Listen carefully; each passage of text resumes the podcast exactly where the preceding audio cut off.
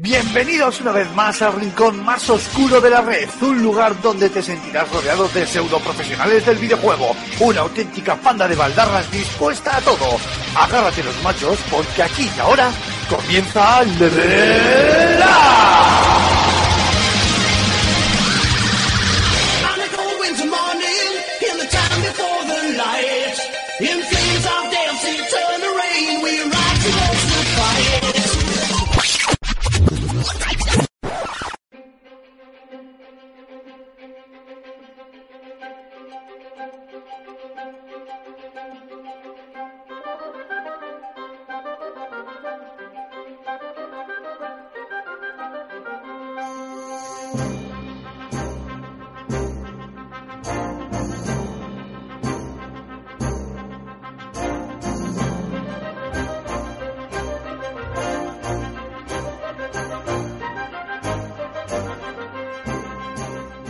buenas a todos y a todos, escuchantes y escuchantas, bienvenidos una vez más a vuestro programa semanal de videojuegos eh, favorito, Level Up. Esta vez su programa número 14 de la, de la cuarta, de la cuarta temporada. ¿Quién diría, no? Que llegaríamos hasta aquí con la cantidad de dificultades que tenemos para reunirnos.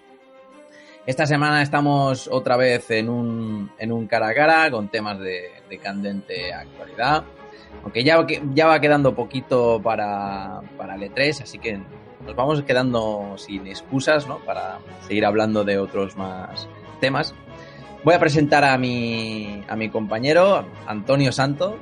Tú eres mi, mi as en la manga siempre, no me fallas nunca. ¿Qué tal? ¿Qué tal? Muy buenas. Pues aquí estamos la, la patrulla de rescate. Sí, sí, sí, efectivamente, porque no es la que liamos antes de, de empezar a grabar cada, cada, programa. Si nos vieran, bueno, ¿qué dirían, no? Bueno, pues hoy tenemos un programa como bastante de actualidad, como ya hemos comentado anteriormente. Eh, comentaremos acerca de dos eh, juegos recién anunciados, como son Rage 2 y Call of Duty 4, de características similares. Hablaremos también del nuevo Pokémon, hablaremos del tema polémico de las loot boxes, que bueno, ya salió hace un tiempo, pero por comentarlo, porque nos parece importante.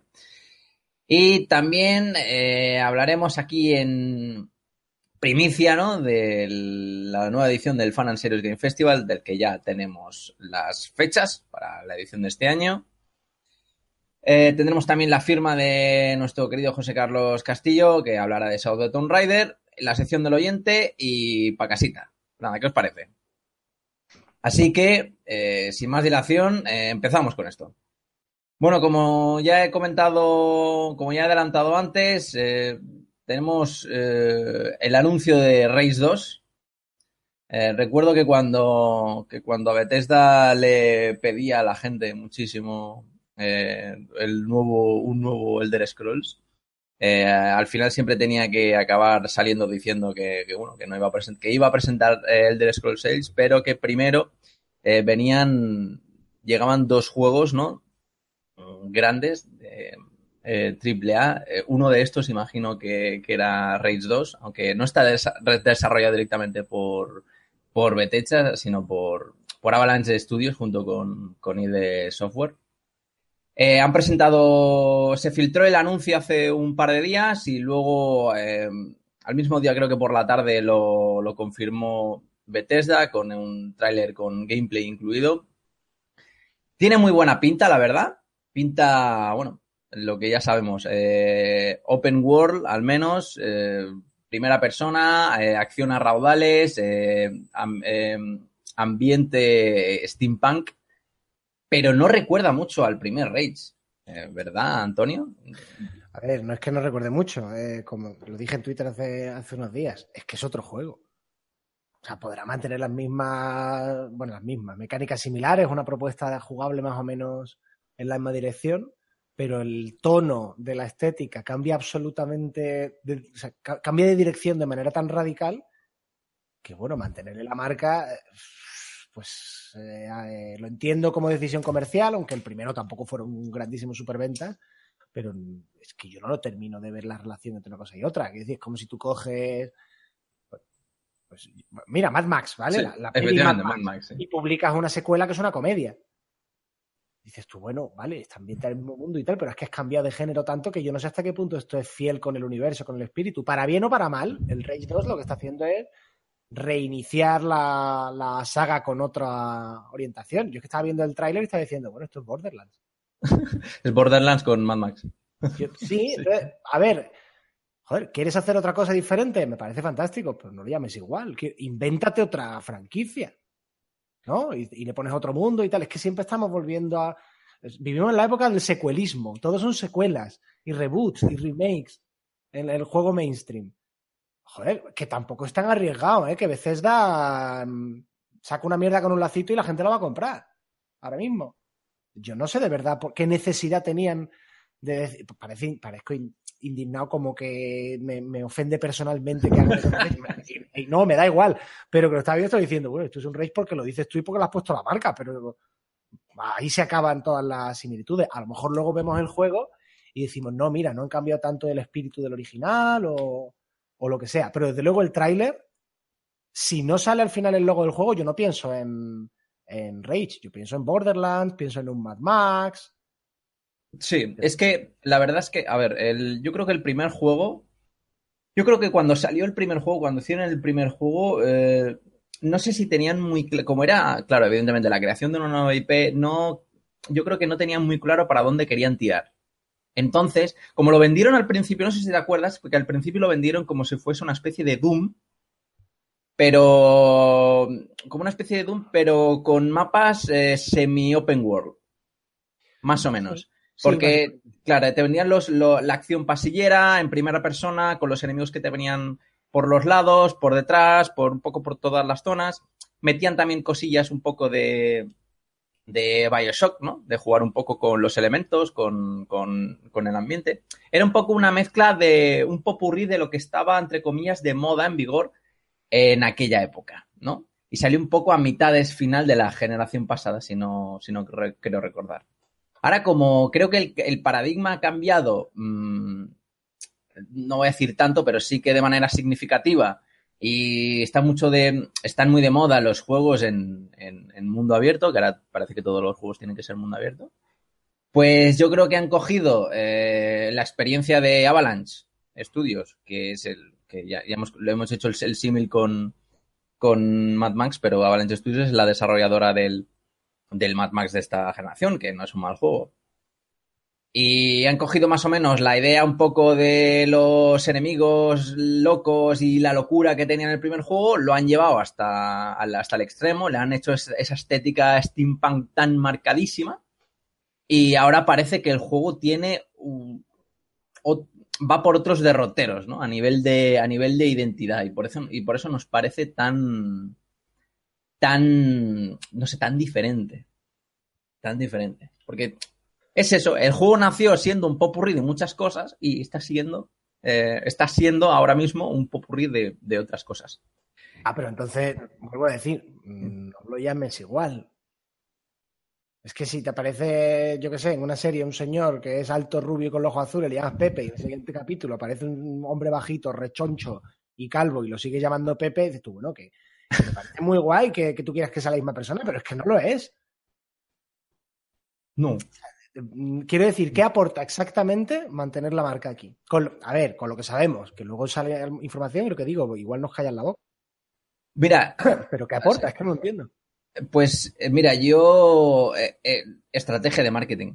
Hace mm, hoy o ayer, eh, bueno, hoy lo he visto hoy mirando noticias. David Cage había salido haciendo unas declaraciones, David Cage haciendo unas declaraciones que hace ya tiempo que no, que no, que no sale, eh, diciendo que, mm, que estaba muy contento con su marca personal, estaba hablando un poquito de, de Detroit Become Human y decía que a ellos Sony no como editora no les limitaban no limitaban el estudio no le imponían muchas condiciones porque decía que confiaban en ellos. Y una de las razones por la que confiaban en ellos es porque siempre hacen una nueva IP y esa nueva IP resulta rentable lo decía como si fuese algo muy difícil hoy en día o sea de que tú no hagas ninguna secuela y que cada título que hagas sea una nueva IP pero que esa nueva IP pues eh, resulta rentable. No sé, estaba eh, eh, hizo alusiones a, a Heavy Rain, que vendió unos 5,4 millones de, de, de copias en una sola consola.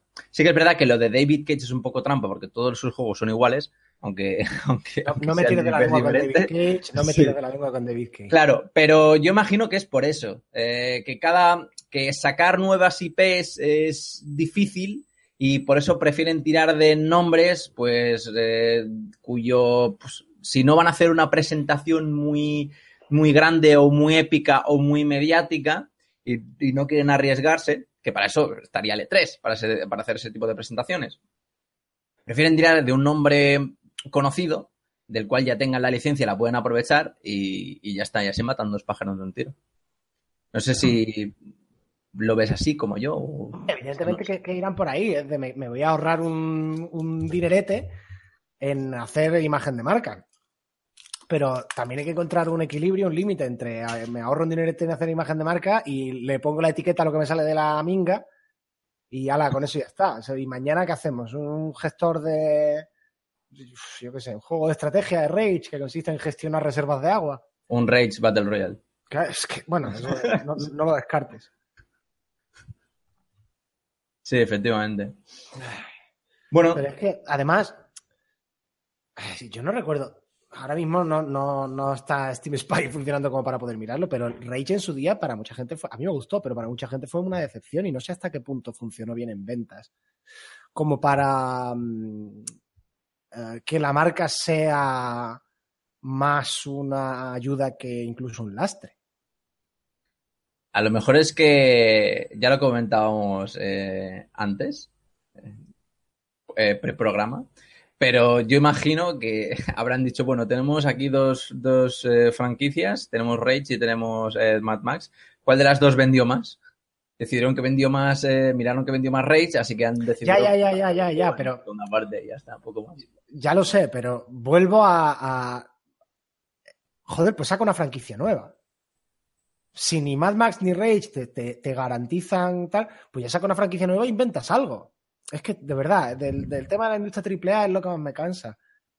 Mm, han acostumbrado a la gente y la gente a su vez se ha acostumbrado a que todo sea muy fácil y todo haya que, pues eso, tenga que ser la quincuagésima entrega de una saga para ahorrarte un dinero y me cabrea porque al final eso es lo que hace que haya poca innovación y pocas franquicias nuevas y aquí me pongo un poco a vuelo cebolleta, pero tú te coges una revista de videojuegos de los 90 o de los primeros 2000 y en, y en cada número de lo que se hablaba era de juegos nuevos, de novedades, de cambios, de tal.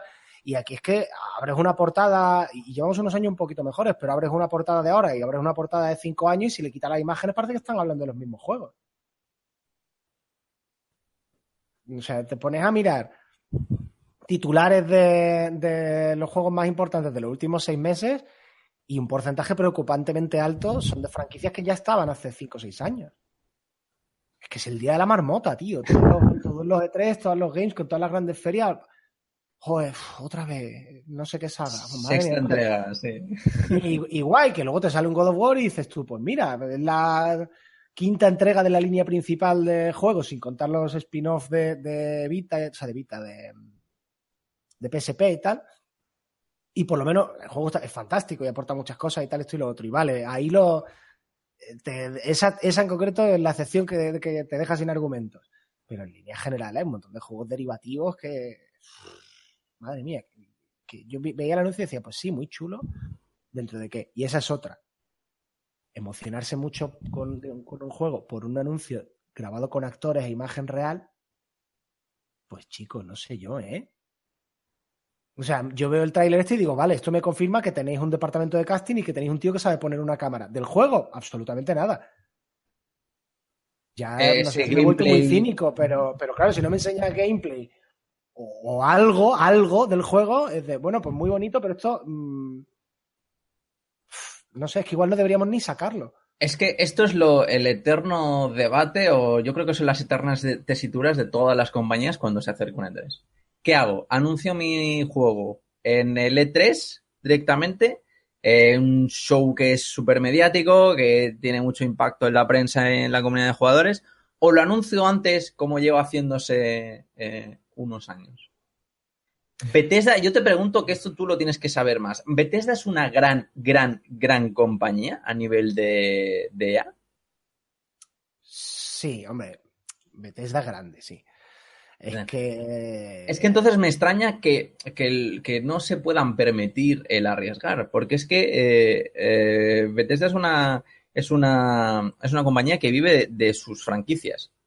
A ver, tienes The Elder Scroll, tienes Doom, ya eres grande. Tienes Fallout, El Fallout, tienes. Sí, digo por las dos últimas. claro, lanzamientos. sí, bueno, dos de hecho, de Doom no, Wolfenstein es más reciente. Mm. Pero venga, vamos a decirlos todos: Fallout, Elder Scrolls, Doom eh, y Wolfenstein. Sin contar las que publicas de otros estudios, pues te metes en, en este. en, en Dishonored y, y en. Joder, no me va a salir el nombre ahora. Este en el espacio. Nave espacial. Mm, mundo abierto. Salió el año pasado. Madre mía, el ataque de Alzheimer.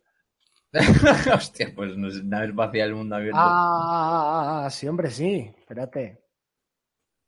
Bueno, ahora me saldrá. Que tienen franquicias muy tochas, básicamente. Claro, tienes franquicias muy tochas, pero, pero vives básicamente de, de- de ellas. O sea, no. Realmente no, no hay una constante. No es un estudio que esté constantemente a lo mejor sacando o apostando por franquicias nuevas. Bueno, ni, ni ella ni, ni, ni la, ni la gran Ni mayoría. nadie, claro, ni Bethesda Ella ni nadie. Efectivamente. Entonces le resulta más fácil. Yo creo que es. com- A ver, a fin de cuentas, eh, son las, las grandes compañías de videojuegos, son las que, las que tienen la pasta, son un poco Prey. las que se. Prey, Prey Ah, Prey, es verdad. Prey, sí, cierto. Buah, Prey, fíjate, se me, se me había olvidado a mí ya, Prey. Alzheimer. Sí, mira, otro, otro ejemplo, otro claro ejemplo de que no tiene absolutamente nada que ver con, con su propia franquicia, que no tiene nada que ver con su propia franquicia. Sí, Pero pero, bueno. ahí, por lo menos, ahí por lo menos era un título lo bastante oscuro eh, y antiguo como para Sí. que sea refrescante. Claro. Pero eso, yo creo que son las compañías son las que se moldean su propio paradigma. O sea, eso, ellas. eso sonaba núcleo irradiador. Sí, sí, totalmente. Pero bueno, voy a intentar explicarlo. Me A refiero. ver. Eh, a ver, eh, es, en el, es el, el mercado, de, la industria del videojuego es el mercado del entretenimiento y tiene sus propias tendencias, o sea, lo que se vende más y lo que se vende menos.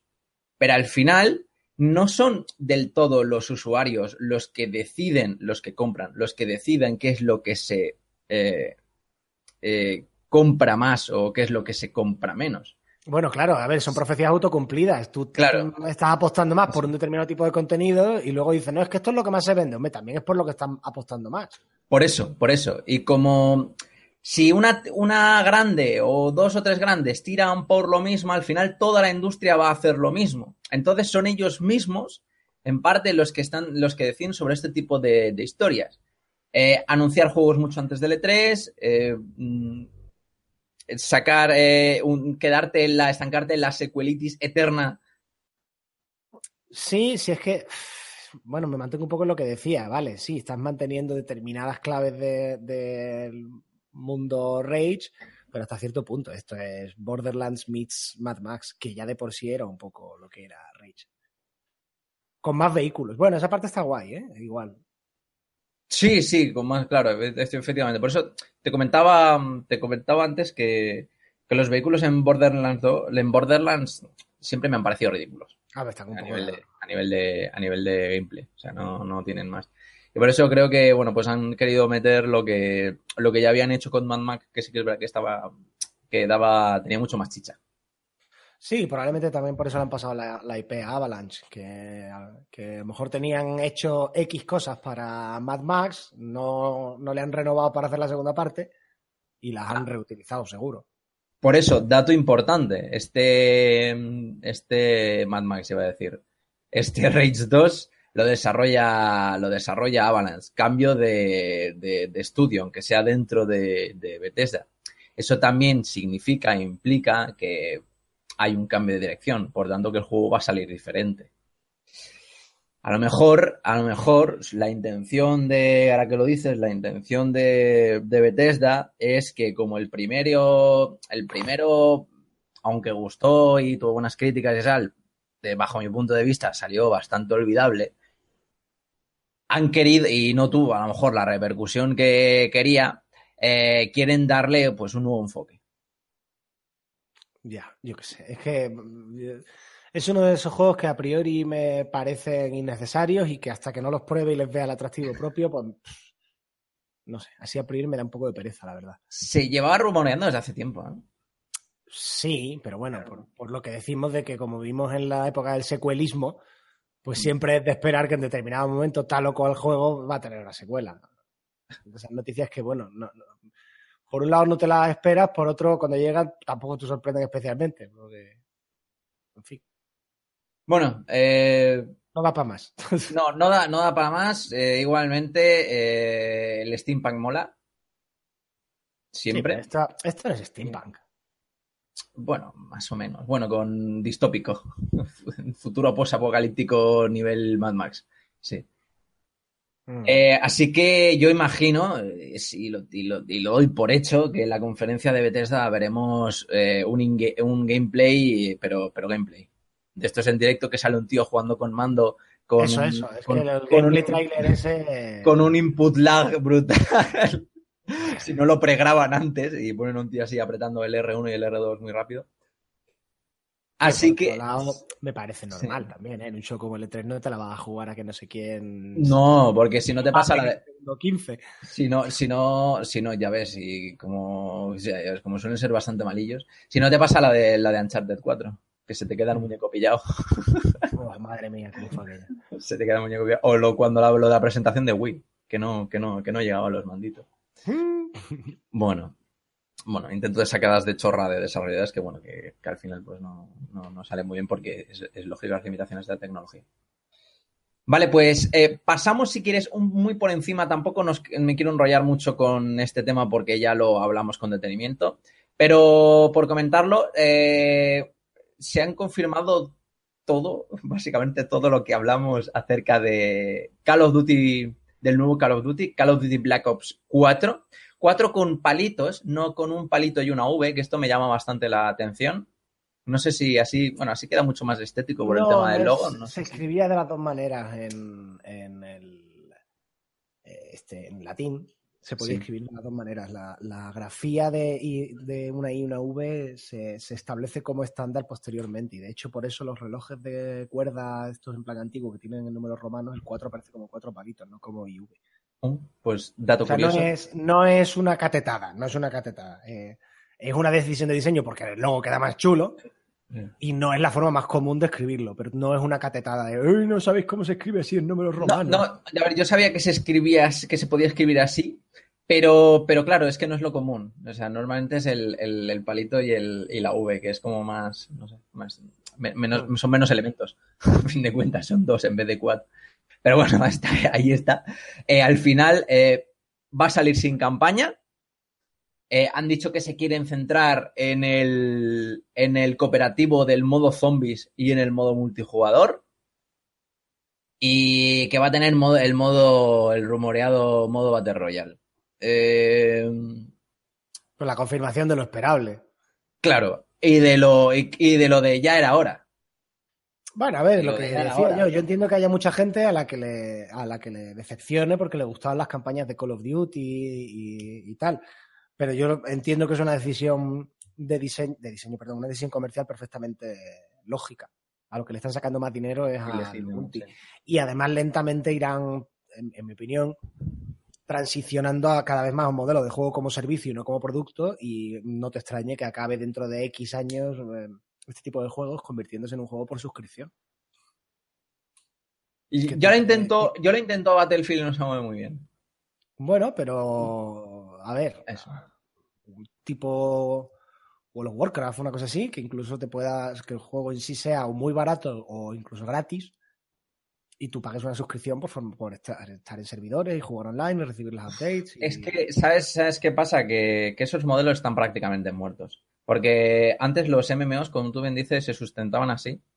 Pero desde que hubo ciertos claros ejemplos de que salían en plan juego completo que vale, que vale 50 o 40 euros, te lo compras y ya no pagas más. Y funcionaban, aunque fuese por microtransacciones, por eso pasaron a lo- los juegos a ser free to play eh, con microtransacciones. A nadie, nadie quería volver Bueno, si, a pagar. basado, si no basado en suscripción, pues en microtransacción. Eso Y ya sí. están sacando la millonada que le están sacando. Claro, por eso, por eso, por eso, por eso. Igual es que en las cuentas dices tú, vendiendo el juego, llego a, me invento la cifra, ¿eh? 100 millones de usuarios. Y, y ellos se gastan tanto. Pero es que a lo mejor si el juego lo regalo, llego a 300. Y lo que pierdo en vender el, el juego lo, lo gano de sobra, incluso más con la, Con- con la microcompra. Pues las microcompras, que luego hablaremos de, de- de- del Que- tema. Ya digo, entiendo que, que, el- que muchos fans estén decepcionados. A mí me parece que es un movimiento que tiene todo el sentido comercial. Sí, Ya digo, otra Sí. cosa es que a mí me guste más o menos, o que me gusten más o menos la- las direcciones que la industria mainstream está tomando en determinadas cosas. Que, que no, que no me gusta. No me, no me gusta el concepto de juego como, como servicio, pero también porque yo soy el tipo de usuario que no juega a ese tipo de juegos, con lo cual pues, no, no, ni considero que a mí me afecte como usuario. Em, pero es que, la- digamos, no, no estoy en esto midiendo las cosas desde el punto de vista de es bueno o malo para el usuario, sino es una decisión que tiene sentido o no tiene sentido comercialmente. Luego, bueno o malo para el usuario depende de qué tipo de usuario. estemos. Claro. Y el centrarme full multijugador y meterlo en modo Battle Royale es lo que es lo esperable de un juego de estas características. Luego, oye, pues habrá que ver, a lo mejor luego se pegan una torta y el año que viene cambian de idea y hacen otra cosa. También, si no, si no le sale bien. Porque bueno. Por cierto, me ha, me ha sorprendido para bien eh, lo del modo zombies, que decía que se iban a centrar en el modo zombies, que siempre ha sido como algo. Desde el principio que, que lo metieron, ¿no? En el, no, que es el primer Black Ops, creo que metieron el modo, el modo zombies. Siempre ha sido algo, un modo muy, muy extra, pero con una popularidad brutal. Sí, Brutal. es que es como una coña y, me imag- y no te extrañe que en principio se metiera como una coña, pero luego a la gente le encanta, tío. Una, una, coma- una de esto bien hecha. Y cuando yo, yo es que recuerdo de, de colegas y círculos de amigos que, que juegan a, a Call of Duty de hablar cada dos por tres de jugar al modo de zombies. Venga, el modo zombies del Black Ops no sé quién, el modo zombies, el modo zombies. Y te dices, joder, hostia, es que parece que no, que es un juego, de- parece que es una especie de Left 4 Dead. Pero Sí, modernizado. eh, eh, que- digamos, con, con tan poquito añadido, porque realmente en cuanto al ciclo de producción, yo no creo que eso les haya supuesto gran cosa. ¿eh? No, y eso es, eh, son eh, bueno, eh, FPUs que van hacia ti. Claro, pero que con tan poquito añadido, pues te ha salido prácticamente otro juego dentro del juego. Si, si a la gente le gusta, pero ese tipo de cosas a mí me parecen muy bien. Que si tú puedes dándole, echando otro ingrediente, te sale otro plato distinto, pues cuanto más mejor. Claro, pero creo que han sido, no voy a decir valientes porque es tirar para lo que, para lo que te, para lo que te conviene como industria, es legítimo, claro. Pero sí, han sido muy lógicos con todo. No solo con el modo, bueno, con centrarse en multi, con quitar la campaña, que generaba siempre disidencia, sino que han sido honestos consigo mismos y han dicho, oye, mira, esto lo peta, así que pues vamos a todo el presupuesto de, del presupuesto de la campaña lo gastamos aquí. Y que sea un, que sea, vamos a dejarlo en un modo, en un modo bastante guapo. Ya, es que es como todo. Bueno, ahora con el dinero que se han ahorrado en la campaña, a ver qué hacen. O sea, no- n- rara vez es el qué, es el cómo. Tomarse unos cuenta. Bueno, es que también puede decir, pues no, se lo han ahorrado y lo único que han hecho es aumentar los ingresos. Bueno, pues entonces, qué, qué cabrones. Pero que, Llevan haciendo lo mismo desde hace mucho tiempo. claro, ya, pero bueno, que en definitiva, rara vez lo importante es el qué. Lo, lo importante es cómo se hacen las cosas. Porque hay algo que puede parecer que está muy mal sobre el papel y luego se hace fantásticamente bien y todos contentos. Pero bueno, Claro. es que te- este tema ya lo, lo exprimimos en su Sí, día. sí, sí, ahora solo están en el qué, de momento. Mm. Eh, el qué confirmado. Bueno, pues sí. Creo que esto no. Esto ya no da más de sí, porque a fin de cuentas son eso, son eh, noticias pre-3, por así decirlo. Y para noticias pre-3 eh, tenemos un rumor aún no confirmado, aunque bueno, tiene, tiene toda la pinta de que sí, de la cual nos va a hablar nuestro, nuestro amigo Joarto, que se ha pasado por aquí, para hablarnos acerca de Pokémon Let's Go Pikachu y If. Y Pokémon, bueno, Pokémon Let's Go If, ¿no? que parecen esos remakes de Pokémon eh, amarillo que van a salir para la Switch. Pero Bueno, bueno, es que de, de Pokémon me callo y te escucho hablar, eh, soy un tremendo ignorante. vale, así, bueno, Me, me pilló mayor ya cuando salió. dejamos, dejamos que hable Jobarto, que es el experto, y nada, eh, dentro audio. Muy buenas a todos, equipo, oyentes, oyentas. Aquí estamos una vez más. Hacía tiempo que no nos escuchábamos, que no nos hablábamos, pero he vuelto. He vuelto a Level Up y esta vez para comentaros un tema de candente actualidad. Como ya sabéis, soy un amante de los Pokémon y además un fiel seguidor desde que salió de Nintendo Switch y que la estoy disfrutando muchísimo. Me está encantando la consola híbrida de Nintendo y la verdad que tiene un potencial terrible. Y bueno, como hemos visto, hay rumores sobre eh, el Pokémon, que ya fue anunciado, el Pokémon RPG que viene para Switch, al que le tengo muchísimas ganas y tengo muchas esperanzas puestas en este juego. Y bueno, se supone, o lo que han dicho, o lo que se cree, es que habrá información de este antes del E3, eh, en este mismo mes de mayo, ¿no? Y eh, se, también se ha dicho, o parece ser por unas imágenes mm, filtradas, como que va a ser eh, un remake o una, sí, una remodelación de la primera generación, del Pokémon amarillo de Pikachu, que será Pokémon Eevee o Pokémon Pikachu. Entonces, eh, parece que todo apunta a que vamos a tener solo la primera generación de Pokémon, que nos va a seguir un Pokémon todo el rato a nuestro personaje. Y bueno, Simplemente quería preguntaros qué esperáis de esto, de este nuevo Pokémon RPG, y qué es lo que queréis, qué es lo que os gustaría ver, ¿no? Yo por mi parte me parece bien que sea solo la primera generación, que, que no tenga todos los Pokémon que han venido, porque yo la verdad que aunque he jugado a todos, se acabado hasta las narices, se acabado tan liado que ya no sé ni por dónde cogerlos, ¿no?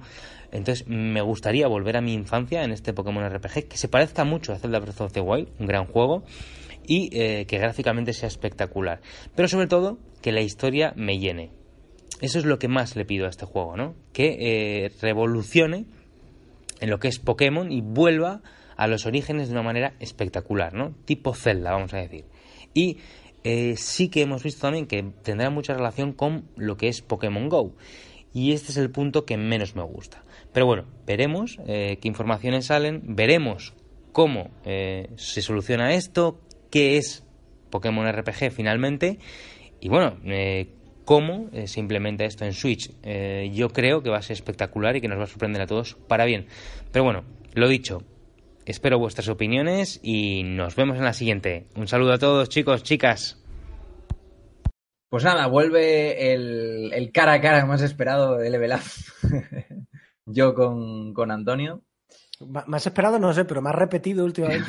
sí, demasiado, ¿no? Aunque Sí, tengo sí, la sí. voz hoy que, que casi casi puedes presentar el programa diciendo que estás de tertulia con Joaquín Sabina. Totalmente, vamos. Esto de los videojuegos me tiene loco. Sí, sí, de Joaquín Sabina y ponemos aquí a, traemos aquí a Alfredo Duro y ya está, se pongan a hablar de videojuegos. Se pongan a hablar de videojuegos, que esto seguro que, que, que, que- que pilla más audiencia que nosotros. Huelo, huelo al coñac desde aquí. Sí, ¿no? Eh, mm, volvemos con un tema que, bueno, lleva un, lleva, lleva un tiempo, lleva bastante tiempo eh, con el tema de la polémica. Es un tema bastante, bueno, bastante polémico. Recuerdo, recuerdo estar comentándolo con Aymar por allá el, el E3 de, el E3, no, el Fan and Serious del año pasado que es el tema de las de las loot, de las loot boxes y Bélgica, ¿no? Cuando salió eh, Star Wars Battlefront 2, que bueno, resultó ser un, eh, un pay to win de- de cuidado. Eh, recordemos que, bueno, a pesar de que luego lo parchearon y arreglaron eh, un poco esos desajustes, eh, al principio, pues desbloquear el parte del contenido, entre comillas, importante o interesante que, que tenía requería una gran cantidad de horas de, juego, a no ser que, que, bueno, que, pues que pagases con el, que pagases las, las boxes. Pues ahora parecer, y estaba ahí, ¿no? Eh, Bélgica considerando si, si hacerlo ilegal o no, si, multarla, si, multarlas, si ponerles penas de multa o penas de, cárcel. Y ahora resulta que sí, que las loot boxes de, juegos como FIFA 18, como Overwatch o como eh, Counter-Strike Global Offensive eh, ya son ilegales. Eh, hay multas de hasta eh, 800.000 euros, eh, incluyendo penas de cárcel.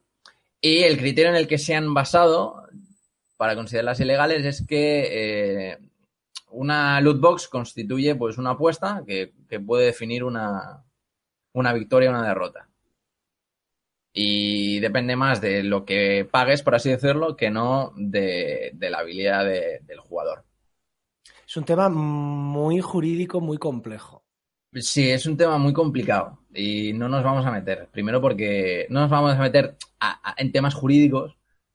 Bueno, a no ser que tú, Antonio, sepas más que yo, porque eh, no está la, ni, ni está la sentencia. Yo no encontré la sentencia por ningún lado. A ver, incluso aunque me la hubiera puesto a leer, puedo saber un poquito más del, del sistema legal español y no porque lo sepa, sino porque mi mujer es abogada y le puedo dar la coña a ella por la tarde para que me lo Pues explique. Pero evidentemente es que el sistema legal belga es otro. Y además Claro. es un galimatías importante, por lo que tengo entendido. Pero vamos, sé, sé que fue en la, mm, este, la pasada eh, Games Law Summit, que es un congreso de, mm, para abogados especializados en la industria del videojuego que se celebra en Lituania, que organiza mi amigo y cliente Sergei Klimov. Fue uno de los temas más importantes y uno de los temas más debatidos, precisamente porque no está nada claro jurídicamente. Y los abogados de las compañías que tienen loot boxes están intentando definirlo el- de la forma que les interesa a ellos y los contrarios a esto están intentando definirlo de la otra forma. No es una apuesta en el sentido tradicional. Pues hombre, visto desde el sentido común, así lo parece. O sea, que, que loot boxes, que comprar una loot box no es hacer una apuesta, no es participar en una apuesta. Lo que se considera más bien es que adultera el resultado de algo sobre lo cual se puede apostar. Joder, es que es un tema complejísimo, con un montón de ramificaciones, de implicaciones, porque en otros sitios no se está eh, luchando contra ello desde ese punto de vista, desde ese enfoque de que esto altera el resultado de una competición, sino desde el punto de vista de que es eh, juego de azar. Claro, efectivamente, sí, sí. De que, de que eso, de que tú estás poniendo dinero para que te salga algo que es un premio y eso utiliza o, o apela a los mismos mecanismos cerebrales que los juegos de azar y que por tanto puede causar adicción y por tanto debe colocarse bajo la legislación y bajo las precauciones de los juegos de azar. No se puede ofertar a menores de edad, no se puede ofertar en determinados... en o sea, ha- hay que ofertarlo en, en sitios específicos, tras determinados muros de protección al consumidor, etcétera, etcétera. Me parece un debate muy complejo. A mí no me gustan. El tema de Eso es como entrar, eso es como entrar en un tema de regulación versus abolición, ¿no? Mm, claro, eh, a mí no me gustan. Me vamos, ni como usuario, ni como. ni desde un punto de vista, digamos, de industria. Me parece que es una deriva que no es hacia la que deberíamos ir, desde luego. Ni el videojuego tradicional, digamos, por el que tanto se lucha para que se considere cultura y esto y lo otro, de repente metemos esto y me parece una cosa bastante perversa y bastante fea. Ni tampoco los eSports, que tirando por ahí mm, van por mal camino. Va, eh, Eh. Porque es una cosa que, que se aprovecha, que exprime y que, que, que exprime el usuario. O sea, que lo está ordeñando y, y es muy perversa. Y es jugar eso con mecanismos de adicción. No me gusta nada. Dicho lo cual, eh, ¿es la prohibición la respuesta? No lo sé. Francamente, es que no tengo ni idea. A mí me parece Suele, un debate muy suele ser, suele ser la, la respuesta en, en este tipo de, de temas. Suele ser la respuesta fácil, vale, lo, lo pondré de otra manera, es la mejor solución. Es verdad que en, en determinadas cosas la, la prohibición lo que puede hacer es crear un mercado negro, que es aún peor, pero un mercado negro en, en loot boxes de videojuegos es imposible. Claro. Bueno, están los mods, tienes la piratería. eh, El mercado negro, negro, entre comillas, de los videojuegos ya está. Pero va por otros Sí, es un mercado derroteros. negro de videojuegos, no un mercado negro de apuestas y Claro, de, y de claro. Va, de va- videojuegos. en el, por eso, en el videojuegos va por otros derroteros, no va por ahí. Entonces, es verdad que como mínimo a mí sí que me gustaría que, que no. que tú quieres convertir tu mm, Call of Battlefield, En una casa de apuestas. ¿sabes? En una casa de apuestas, guay, sácalo de las páginas de videojuegos y ponlo en una página de juegos de azar. Crea una página de juegos de azar, no me lo mezcles. Porque yo no quiero que usuarios, o sea, yo no tengo ningún problema con eso porque a mí ni me interesan los juegos de azar ni voy a caer en eso, pero no quiero que usuarios de 15, 16 años eh, puedan acceder a esos contenidos con mucha facilidad. Ni que personas de 18, 20, 21, 22, 30, 40, los que sean vulnerables psicológicamente lo tengan tan fácil porque se emborronen las líneas entre lo que es juego de azar y lo que es videojuegos. Hay que proteger un poco más al consumidor. Y ya me dirás, no, pero es que el Call of Battlefield Estoy diciendo este nombre porque no, no me quiero referir a ningún juego en concreto. Eh, es de todas formas un juego para adultos. Bueno, ya. Luego vamos a ser realistas. ¿Quién compra habitualmente? No, no, ¿En qué tío, porcentaje no es- mayoritario? No es una, eso, eso dejó de ser una excusa cuando con, con 14 años me compré el Grand Theft Auto San. Hombre, por el amor de Dios. ¿Sabes?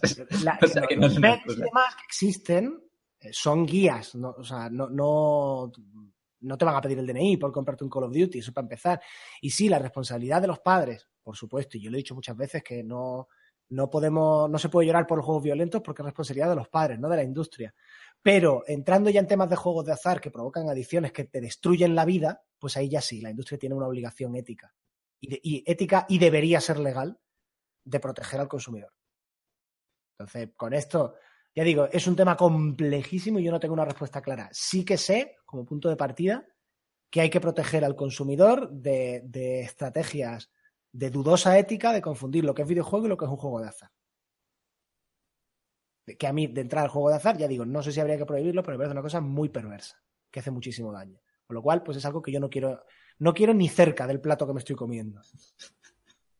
Porque como tú bien dices, como no, no estamos muy puestos en temas legales y menos aún en el de Bélgica, eh, lo único que podemos hablar de esto es como a nivel conceptual o a nivel de, de No, como usuario, moral. digamos. eh, Como- yo claro, quiero ver en la tienda donde. Eh, ¿me gustaría entrar en una tienda de videojuegos y ver una máquina de tragaperras? No. Bueno, pues por internet igual. Ya está. Básicamente es eso. Claro. Eh, la cosa es que es muy complicado porque eh, este tema abarca, mm, abarca muchas cosas. La lootbox tradicional, como se ha intentado poner desde aquí, poner desde aquí, o al menos lo que como lo describen aquí, como lo describía aquí el, el ministro de Justicia de, de allá, que bueno, utiliza el criterio de lootbox como consti- constituye una apuesta cuando puede definir una victoria o una derrota.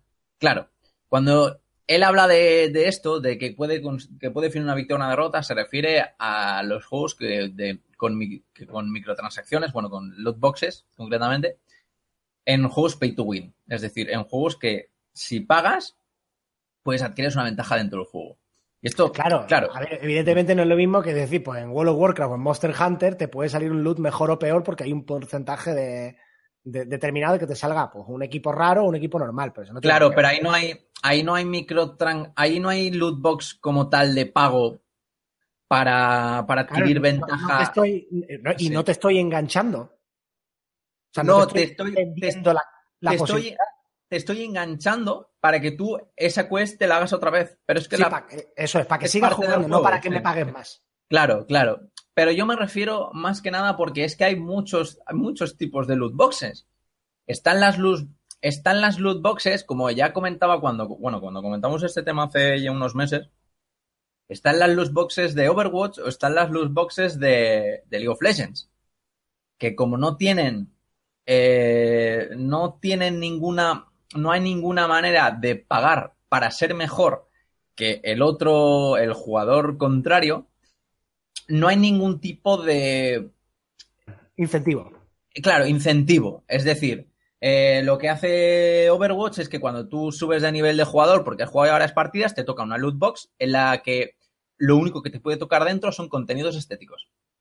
Ya está, no tiene más. Los contenidos estéticos, tienes el traje, que los trajes son súper molones porque lo hacen los diseñadores de Blizzard, que son eh, de lo más grande que hay en esta industria. Y ya está, y no tiene más. Y estás con la skin del, personaje de turno, que es súper molona, o es súper sexy, o es súper lo que sea. Entonces ahí no hay mm, ninguna, entre comillas, perversión. Sí que es verdad que, bueno, pues puedes, puedes comprarlas para, puedes comprar todas las, te puedes gastar todo el dinero de, de tu vida en ellas, pero que no hay ningún aliciente nada más que, que el de eso, el, de- el de- el estético, que llaman mucho la atención y se compran, pero, pero es que no tiene, no tiene más. Pero claro, están dentro del mismo, o las meten dentro, entiendo que las meten dentro del mismo saco que las cajas del, del Star Wars eh, Battlefront 2, precisamente porque la existencia de una justifica la existencia de otra. Hmm. Así es como- claro, porque es que clasificar a las dos de exactamente lo mismo, pues mira, no.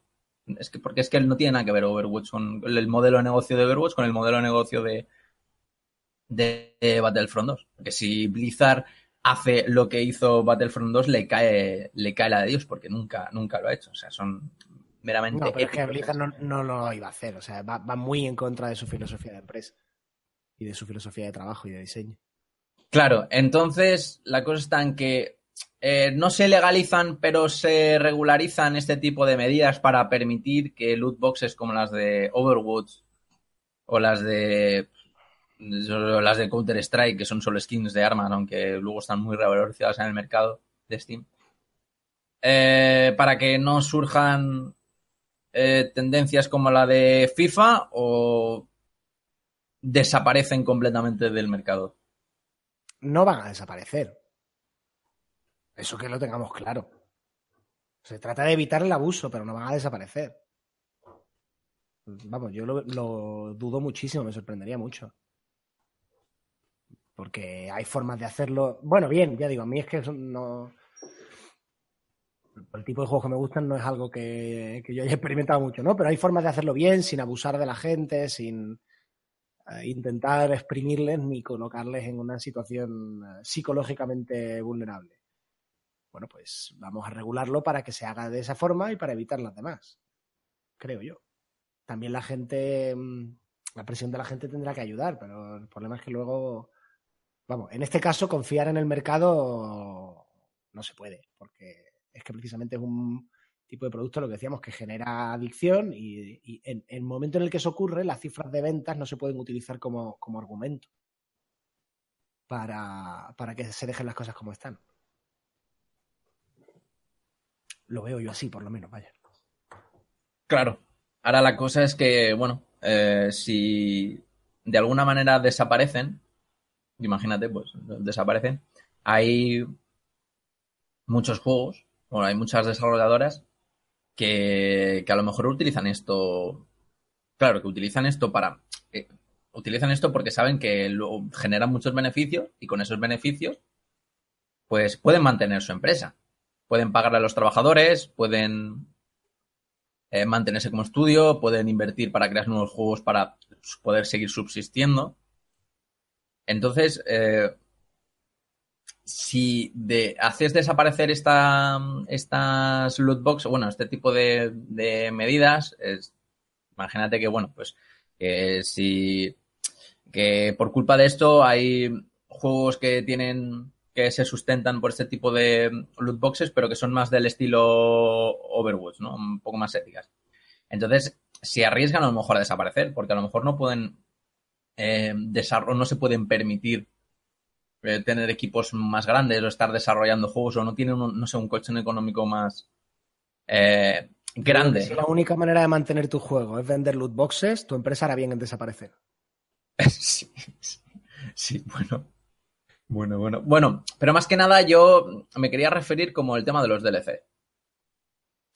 Ahora, como es tan, tan, tan, tan, tan caro eh, generar un videojuego eh, y, son tiempo, los tiempos de desarrollo son eh, bastante largos, eh, yo imagino que una de las formas para mantener tu estudio y no solo ganar dinero es haciendo este tipo de contenido extra.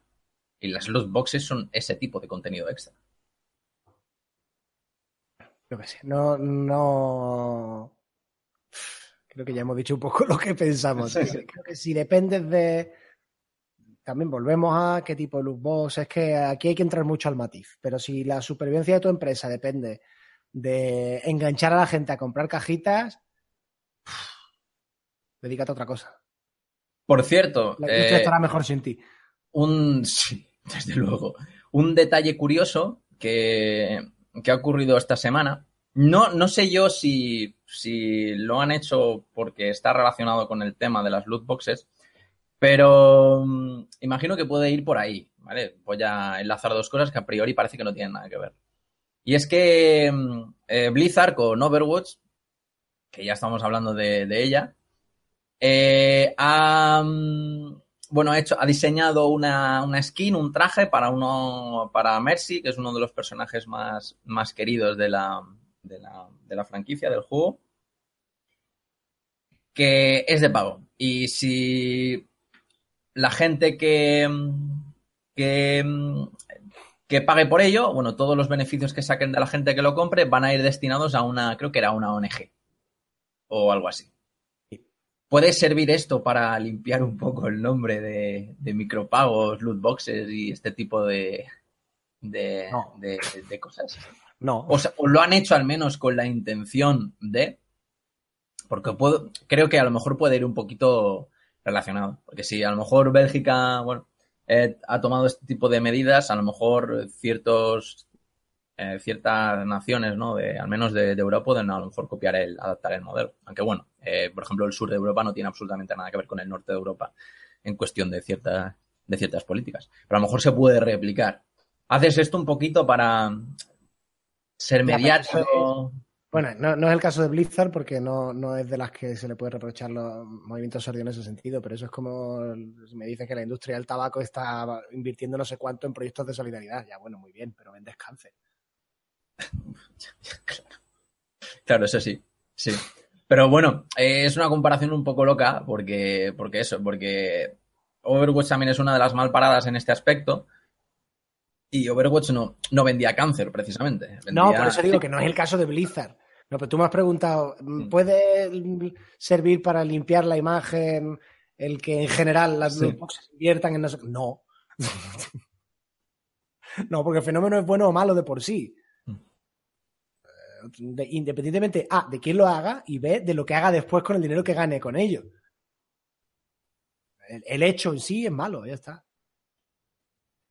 Vale, pues creo que... Hoy estoy en sí. plan haciendo amigos con la alergia. Con... Se Porque ve que luego- me he levantado con el pie izquierdo. Lo- No, es que luego nos ponen a parir.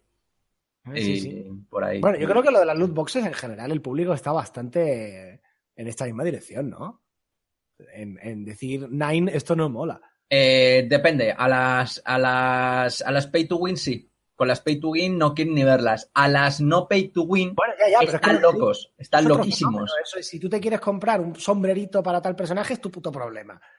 Me puede parecer más o menos chorrada, igual que le puede parecer a alguien más o menos chorrada que yo me compre no sé qué. A todos nos parecen una estupidez los, los, este, los hobbies de los demás. Pero es que ahí no hay nada de juego de azar, ni de apuestas, ni de nada. Lo malo son las que lo hacen mal. El hecho en sí de vender, te, te vendo esta cajita, joder, los sobres sorpresa, tú es que eres muy joven. Los sobres sorpresa de TVOs que se vendían en los 80 es una loot box. Bueno, yo tenía los de cromos, de jugadores de fútbol y los de Pokémon. Vale, igual. Bueno, y, y eso Y las cartas, y las Magic, y las Magic. y eso las un puntito chungo también, ¿eh? Sí, y las cartas Magic y las Yu-Gi-Oh. Eso, es- Pero- eso, eso me pareció un poco más jodido que no de los cromos. Claro, pues, y yo, por supuesto, como todos los críos, también he coleccionado cromos. A ver, pero también tienen un puntito chungo. Pero que a un adulto le digas, te cobro dos pavos por venderte un sombrero de- para este personaje y se los quiera comprar, pues sale Claro, pero no, no, yo hablo de las cajas. Yo hablo de abrir Bueno. cajas en Clash Royale, ¿no? Que eso es ahora, por ejemplo, mucho- mu- que está súper mega de moda, sobre todo en ¿Quieres esta cajita en la que te va a salir algo que para adornar tu personaje? La Si caja- no, lo puedes revender. Bueno, pues, pues muy bien. Pues te lo quieres comprar, up to you. La caja misteriosa de- del señor Barnes. Sí, bueno, y vas a games como ferias así, hay tiendas que se dedican a eso, que tienen una pila de cajas y compra- son cajas de merchandising y tú compras una caja de, pues eso, una caja sorpresa. Es que son fenómenos distintos, aunque tengan la misma forma. A ver, un perro y un lobo se parecen mucho, pero son dos animales distintos. Pues esto es un poco, un poco eso. De YouTube han tirado mucho para, para promocionar este tipo de, de, de bueno, de, de productos. Ya, bueno, pero Porque- en YouTube igual, vas a, vas a un youtuber con suficiente dinero y va a promocionar pañales para adultos. Claro, claro, pero me refiero que han tenido un tirón increíble. No, pero me refiero que han tenido un tirón y un éxito brutal. O sea, entre lo de abrir las cajas del Counter-Strike y abrir los cofres del, del Clash Royale, eh, tenías a media plataforma haciendo eso. Y imagínate a todos los, los niños de 15, 16 años que lo siguen. Yo en eso es ponerme Old Man Yells at Cloud, ¿sabes? No, no entiendo nada, me parece una gilipollez. Y... No, pero Prefiero, prefiero no ponerme en plan viejuno a Claro. decir, la juventud, nada más que mira tonterías. los millennials, sí, no, claro, efectivamente, pero que tienen su tirón. Tienen Sí, un tirón muy bestia. O sea, nos guste o no, a mí no me gustan. Es, es que, es que a mí no, a mí no me hace Si nos mucha ponemos a pensar en las mierdas que tienen mucho tirón, acabamos mal, ¿eh? Es que mira, mira que le he hecho, le he hecho horas a Counter-Strike Go y yo las cajas las vendía siempre. Porque, con, porque, porque las acabas vendiendo, les acabas sacando centimillos, centimillos a Steam y al final te acabas comprando juegos baratos con eso. Que me he tomado una caña por, por las cajas de mar. Yo qué sé, mira, esto me parece toda una chorrada. Como... Vamos a cambiar de tema. Vale, pues mm, nos tomamos un breve descanso y volvemos con un tema Sí, un, que- poquito, un poquito más Que alegre. Que yo beba agua.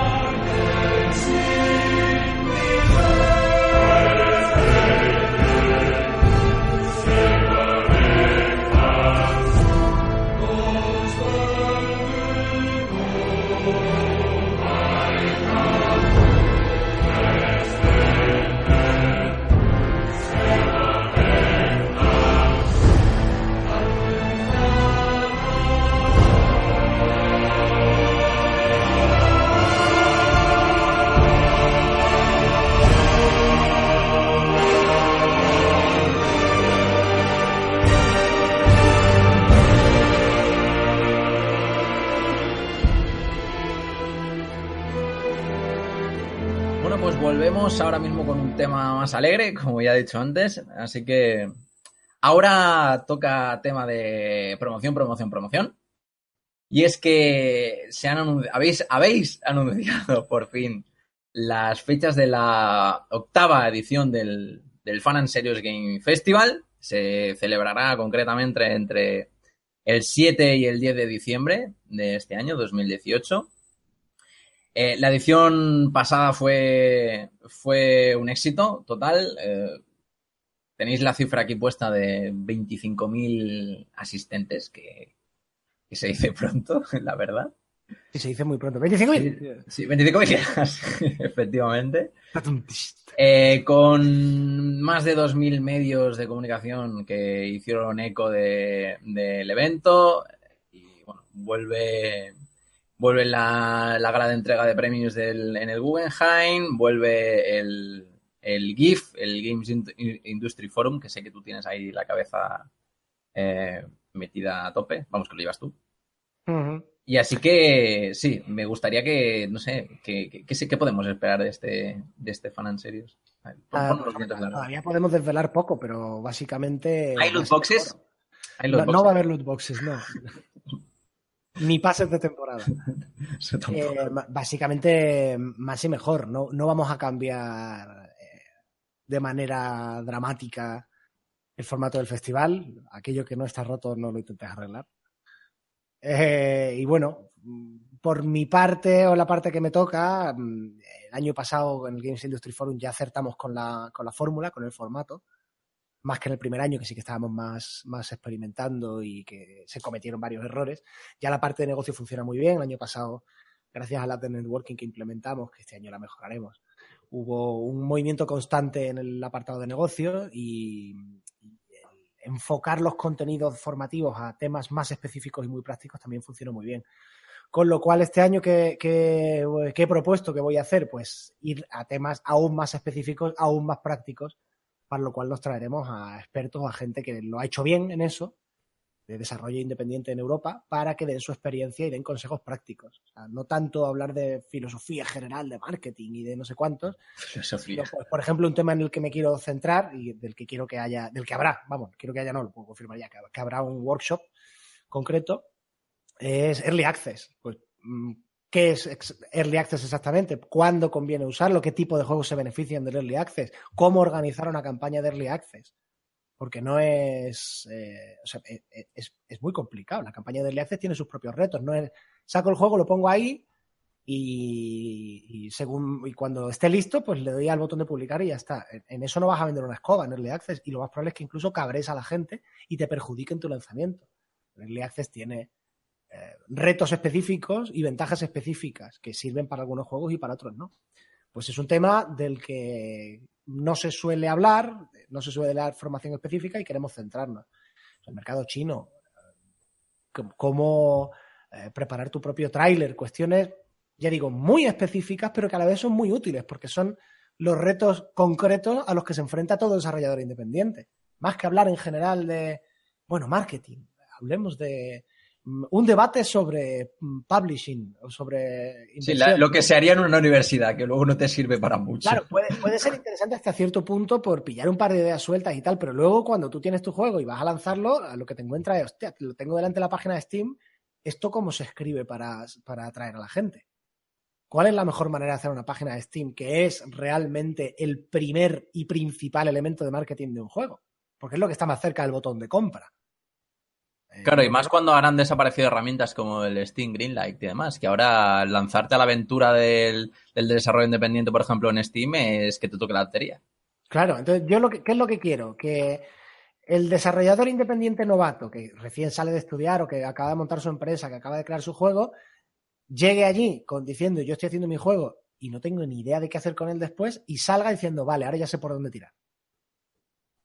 Eso con respecto al novato y que el que tiene experiencia perfeccione sus conocimientos y conozca a gente que viene, que es muy experta, que viene de fuera, que tiene contactos, que tiene, pues eso, eh, conocimientos específicos que tal, y cree una red de contactos que de cara luego a hacer negocios le permita tirar de gente de fuera, tirar de expertos, tirar de... Una cosa que le ocurre a la comunidad de, de desarrollo indie española es que está muy aislada internacionalmente.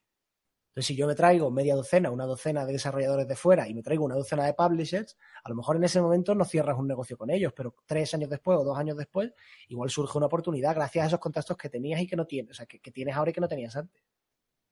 Yo ya tengo más que visto por mi experiencia con Jaleo que la mayoría de negocios o de oportunidades no surgen porque tienes una idea y escribes a alguien que no conoces y se lo ofreces y se enamora de tu idea. No, surgen porque alguien te conoce y alguien te recomienda. Y de repente sale tal cosa y tienes este proyecto y mm, a tal publisher le, le llega o se lo presenta y dice, ah, pues sí, me acuerdo de ti, te conozco no sé qué. Y ya están las presentaciones hechas, no tienes que demostrar tanto. Se trata un poco de eso.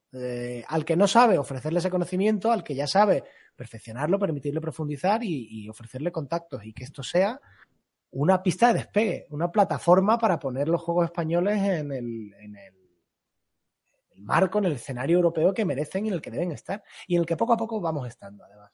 La, escena española independiente en cinco años ha crecido y evolucionado muchísimo. A mí es que yo te pregunto siempre acerca del, GIF porque creo que me parece, a mí me parece lo, más, lo que más me, llama la atención del, del Fan and Game Festival. Porque yo siempre he dicho, siempre he creído, creo que lo han demostrado de sobra, que, que en este país hay muchísimo, muchísimo talento. Y, y, hay gente que, bueno, pues que es muy, es muy buena y es muy válida y hay muchísimas, hay muchísimas ganas. Desde que, bueno, eh, lo que tú dices, desde hace eh, de aquí a cinco años, eh, cinco años, he conocido a mucha más gente de mi entorno que se ha metido en el tema de desarrollo de videojuegos.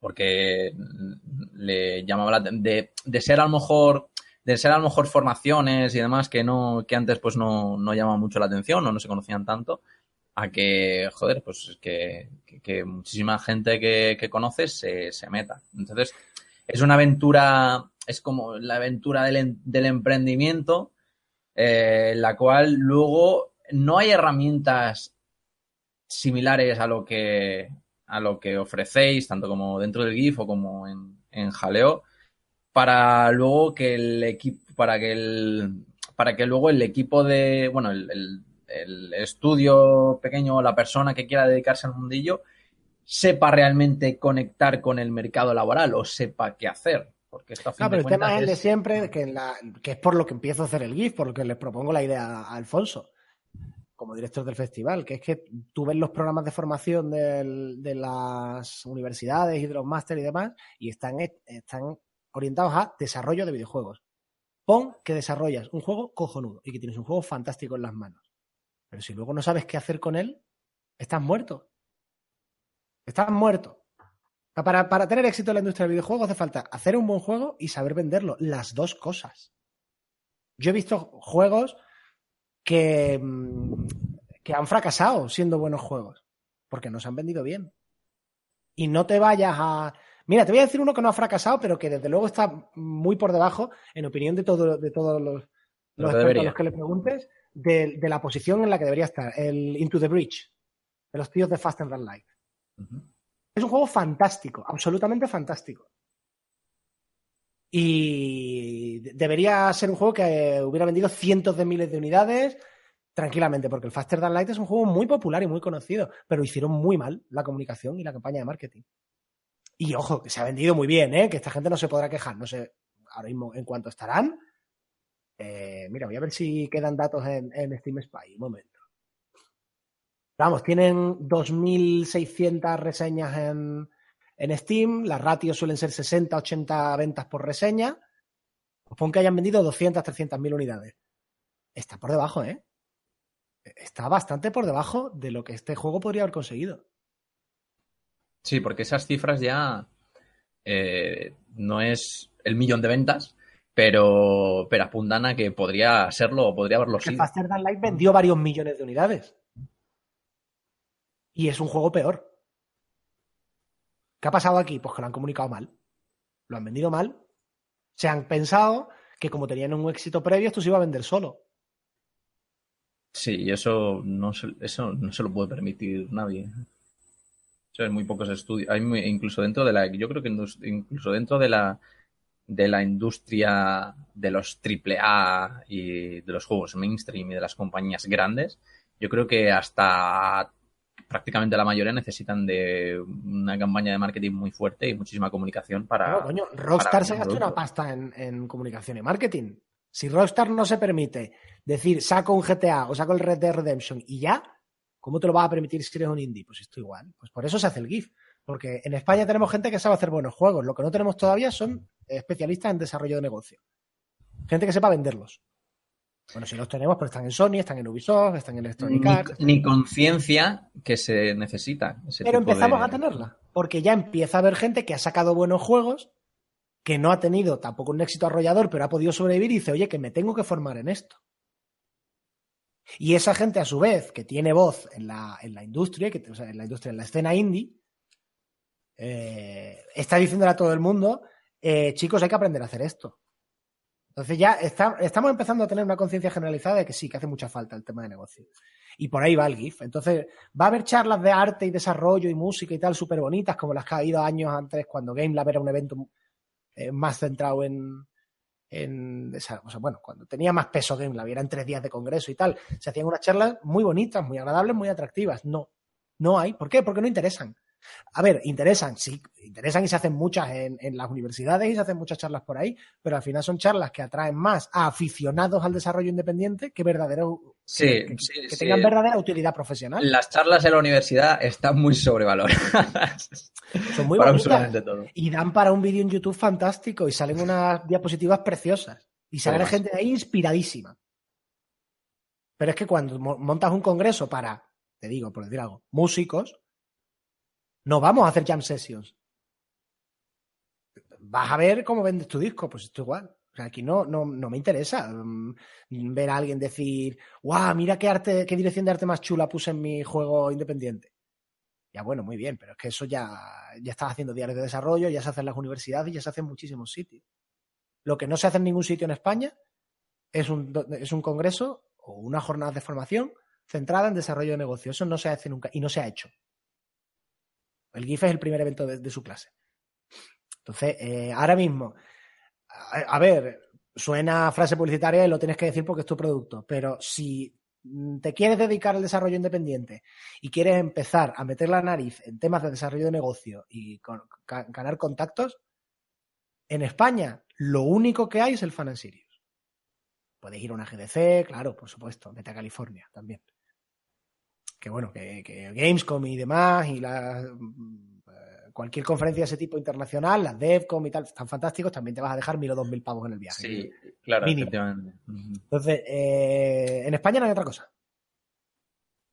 Así que animo a todos los indies eh, o a gente que se quiera introducir en esto a que vengan, descubran los contenidos que tenemos para dar, hagan contactos, aprovechen el tiempo para estar con los demás indies, tanto españoles como de fuera, y de ahí no es que esté seguro de que van a salir cosas, es que ya han salido cosas, ya están saliendo cosas. Ya hay gente que ha cerrado acuerdos y gente que ha visto cómo sus juegos han crecido mucho sus empresas han crecido mucho gracias a lo que han conocido, aprendido y descubierto en el Fan Sirius. O sea que, pues eso, que nos vemos en diciembre. Yo creo que con que tengan, bueno, y tú me lo vas a confirmar, con que tengan un mínimo, mínimo colchón económico, porque eh, con lo que te vale un viaje a California, tienes estancia en Bilbao eh, para todos los días y tienes el stand allí en el Fan and Serious. Pero ¿Quieres además que ponerle yo? stand no es tampoco requisito sine qua non para venir al Congreso, ¿eh? Claro, también, Simplemente comprar la entrada al Congreso y venir al Congreso y ya está, no hace falta poner un stand con tu juego. también. Pero bueno, yo lo veto, yo lo añado. Sí, guay, guay. A ver, Yo lo añado. por supuesto mejor y, y también viene muy bien poner el juego en, en Porque, este tipo de ferias sí. para poder ponerlo a prueba. Porque Y luego- La ventaja además de que no hay que estar vigilando el stand porque ponemos, ponemos staff nuestro para que estén los stands para que los indies puedan estar en reuniones y demás. Pero que si me dicen mi juego está en preproducción, no tengo presupuesto, cualquier razón de las muchas válidas que hay para decir no me interesa poner un stand, guay. Pero que todo el mundo sepa que no es requisito para asistir al Congreso. El Congreso está abierto a cualquier persona que sea profesional o que sea estudiante en formación o incluso que quiera meter la nariz en la industria por aprender más de cómo se hacen estas cosas por dentro. Que le interese el negocio de vender videojuegos, no solo la parte técnica o artística de hacerlo. Que para eso ya están ellos, que son los desarrolladores. Bueno, es que yo, desde luego yo no voy a ir a un desarrollador a decirle cómo hacer su juego, lo sabe mucho mejor que yo. Efectivamente. Bueno, si pone. En el, ca- hombre, en el, en el caso de que ponga, de ponga un stand, eh, sé de buena mano, hablando con, con los desarrolladores que vienen allí, que reciben muchísimo feedback. Sí, sí, sí, sí, sí, pasa Muchísimo muchísimo. feedback de- porque pasa mucha gente, claro, ves que eh, 25.000 asistentes, ¿sabes? Que, Es que aquí además hay- hay un-.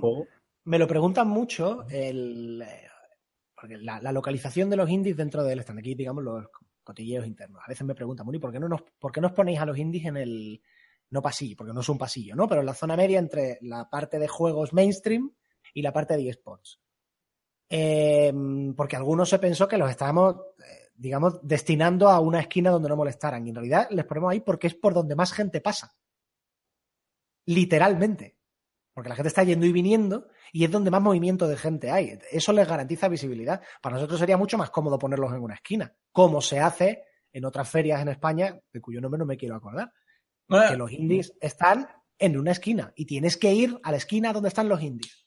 Y vas a una feria en la que hay decenas de miles de personas y los stands de los indies están vacíos. Porque se les ha puesto donde no molesten. Nosotros los ponemos en la zona de paso para garantizar que pasa mucha gente. Y los indies que vienen al, al fan reciben muchísimo feedback de los asistentes. Porque la gente se para, prueba el juego y te comenta. O sea que por, por ahí es una experiencia que puede ser muy útil. También depende de qué tipo de juego, por supuesto. Pues si tienes un juego cuya, un- digamos, cuya unidad de partida mínima son tres cuartos de hora, pues hombre, en general no hay al fan, ninguna feria es el lugar más apropiado para eso, pues la gente no está para pararse tanto tiempo en un stand. Pero un juego que se puede enseñar en cinco minutos, cinco o diez minutos, una cosa así, siempre va a aprender muchísimo del público. Al fin y al cabo es una sesión de testeo con cientos de personas eh, que te van a dar una opinión cara a cara, como quien dice, por, por, por un precio o por una cantidad. Esto lo quiero poner entre muchas comillas, ¿no? Porque el presupuesto de cada empresa y de cada microempresa es un mundo. Pero por una cantidad despreciable comparado con lo que te cuesta irte a una Gamescom.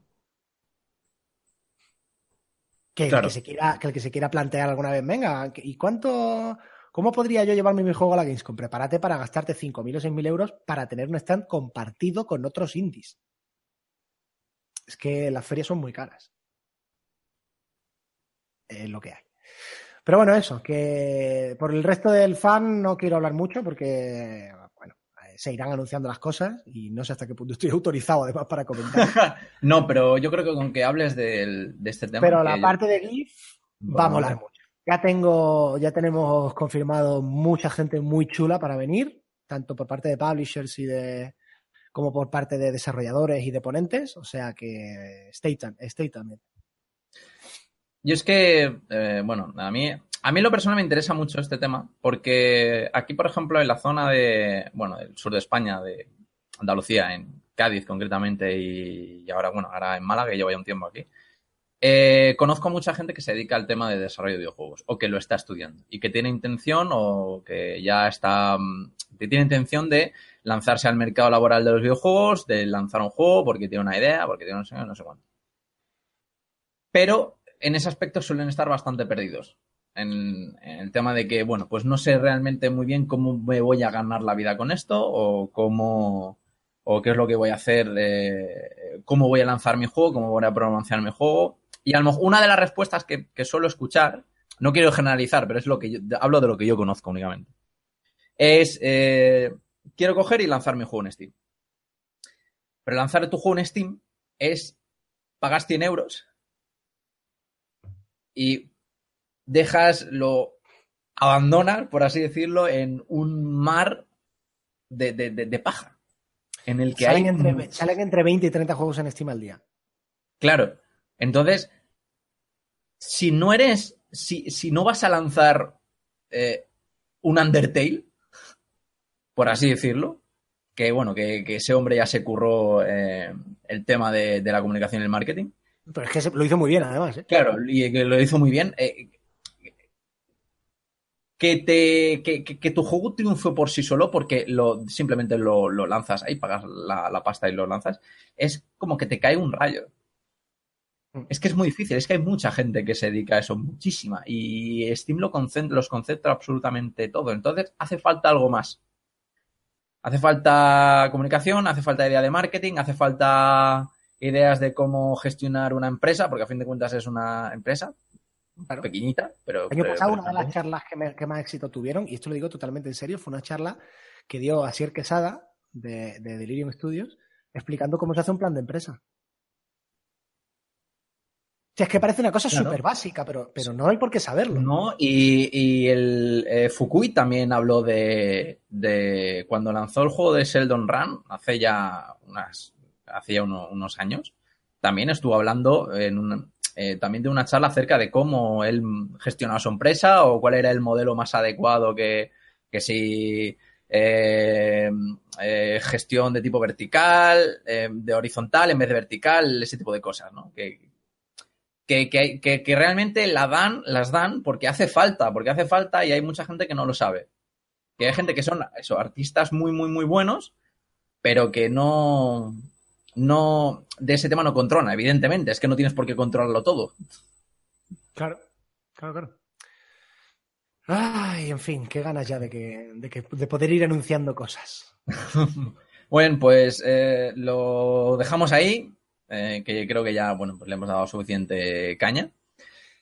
Eh, animaros a todos los que estéis interesados mínimamente en, el, en la industria del videojuego a que le echéis un vistazo a la página web en fsgamer.com y aquellos que nos estén escuchando que tengan pensado lanzar un juego o que, o que tengan o que tengan intención ¿no? de entrar en el mercado laboral de, de la industria del videojuego, pues les animo a que, a que se vengan, que os vengáis.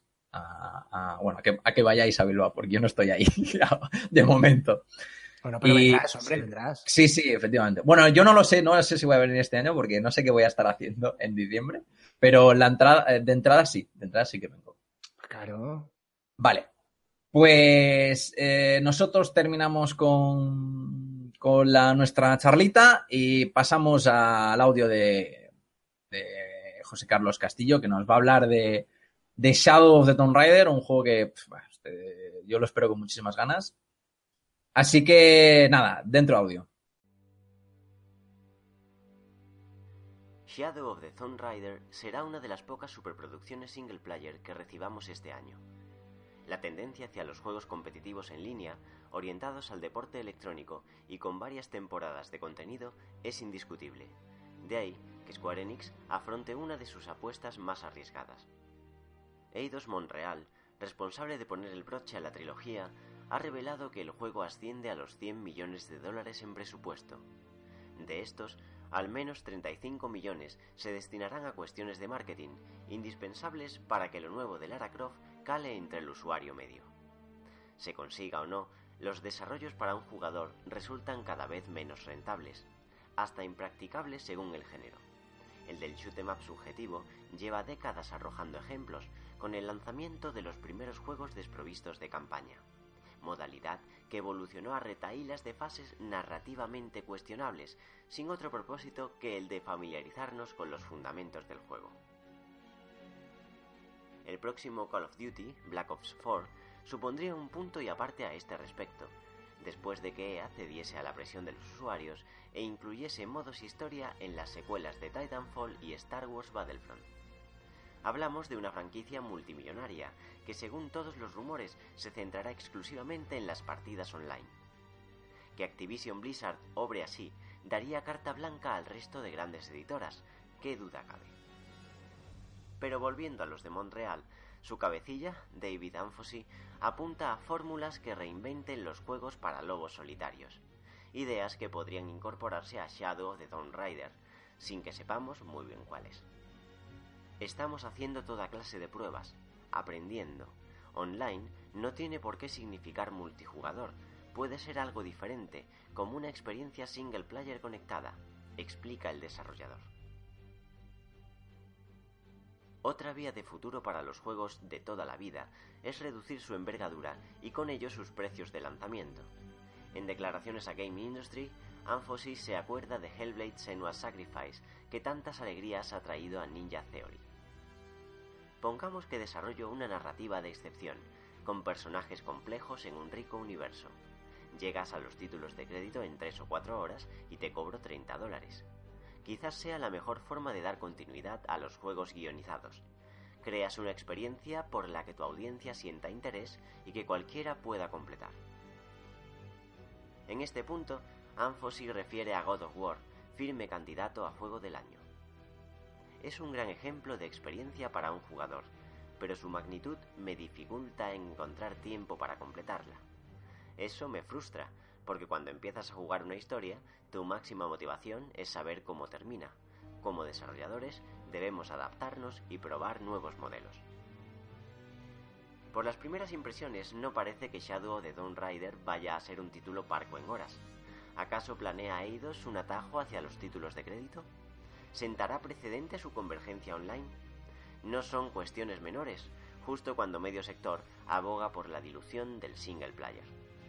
La otra mitad, por su parte, entiende los micropagos y el solo puede quedar uno como tendencias a extinguirse.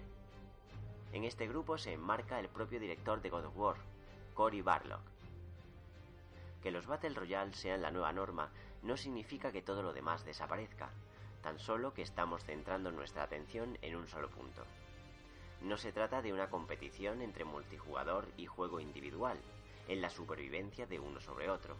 Es como el gato de Schrödinger, están muertos y vivos al mismo tiempo, siempre será así. Como jugador, me identifico plenamente con la visión de Barlock. El formato single player no está muerto, no necesita de cambios ni reinvenciones al sustentarlo una narrativa maleable.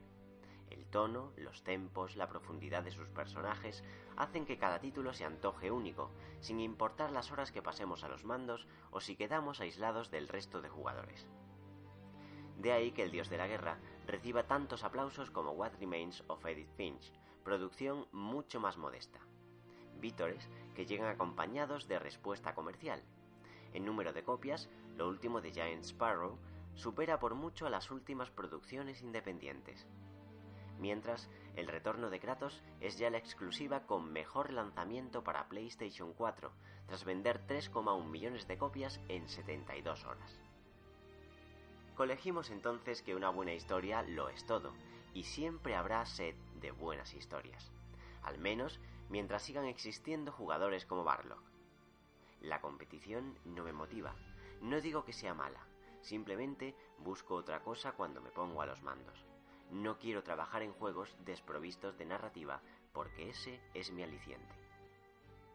Así, mientras muchos disfrutan repasando estadísticas de victoria, un servidor lo hace rememorando giros de guion.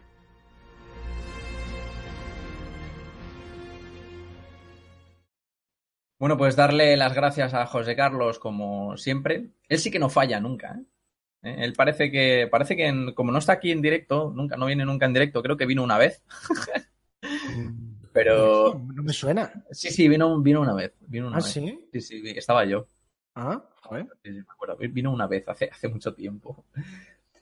Pero, pero nunca falla mandando el audio, así que. Y bueno, siempre, bueno, la locución, la locución impecable de, de- de José Carlos, de la, de la cual todos tenemos que aprender mucho. Eh, y nada, mm, yo eh, me gustaría dejar la sección del oyente para la semana que viene porque eh, por dos motivos. Primero porque no, porque no, no, no nos ha mandado, no nos ha mandado audios.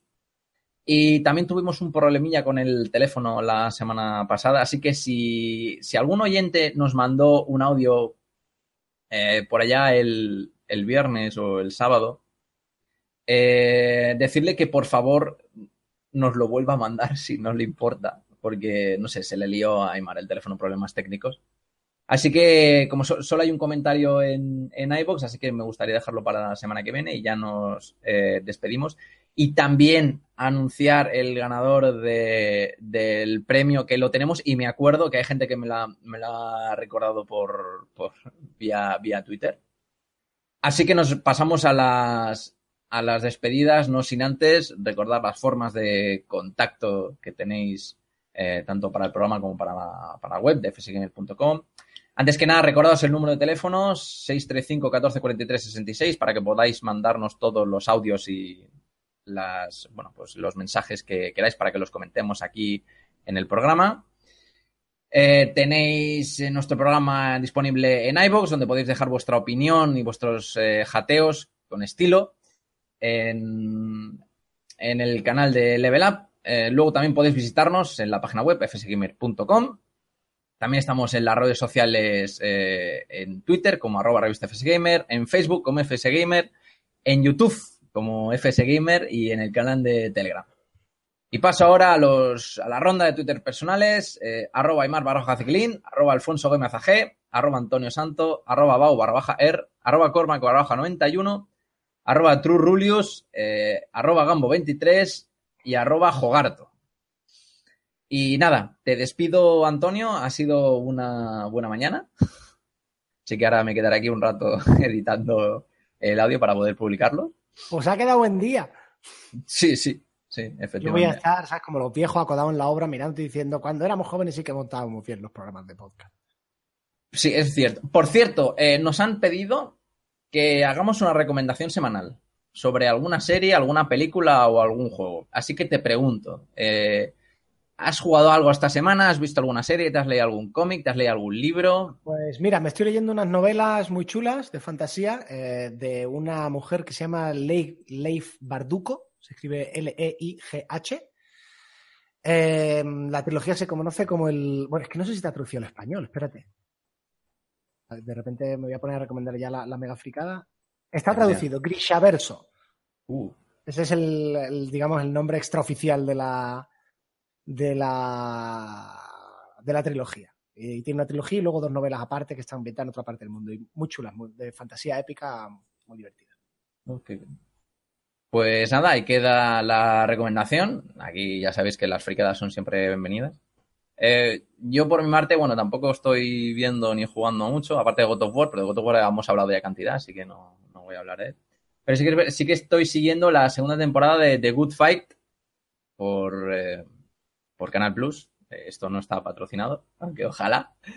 Que es el spin-off de la serie de The Good Wife, solo que ahora va de, bueno, desde eh, tres, bueno, es un, bufe- un bufete de abogados afroamericano que lo protagonizan pues tres actrices, que son tres pedazos de actrices.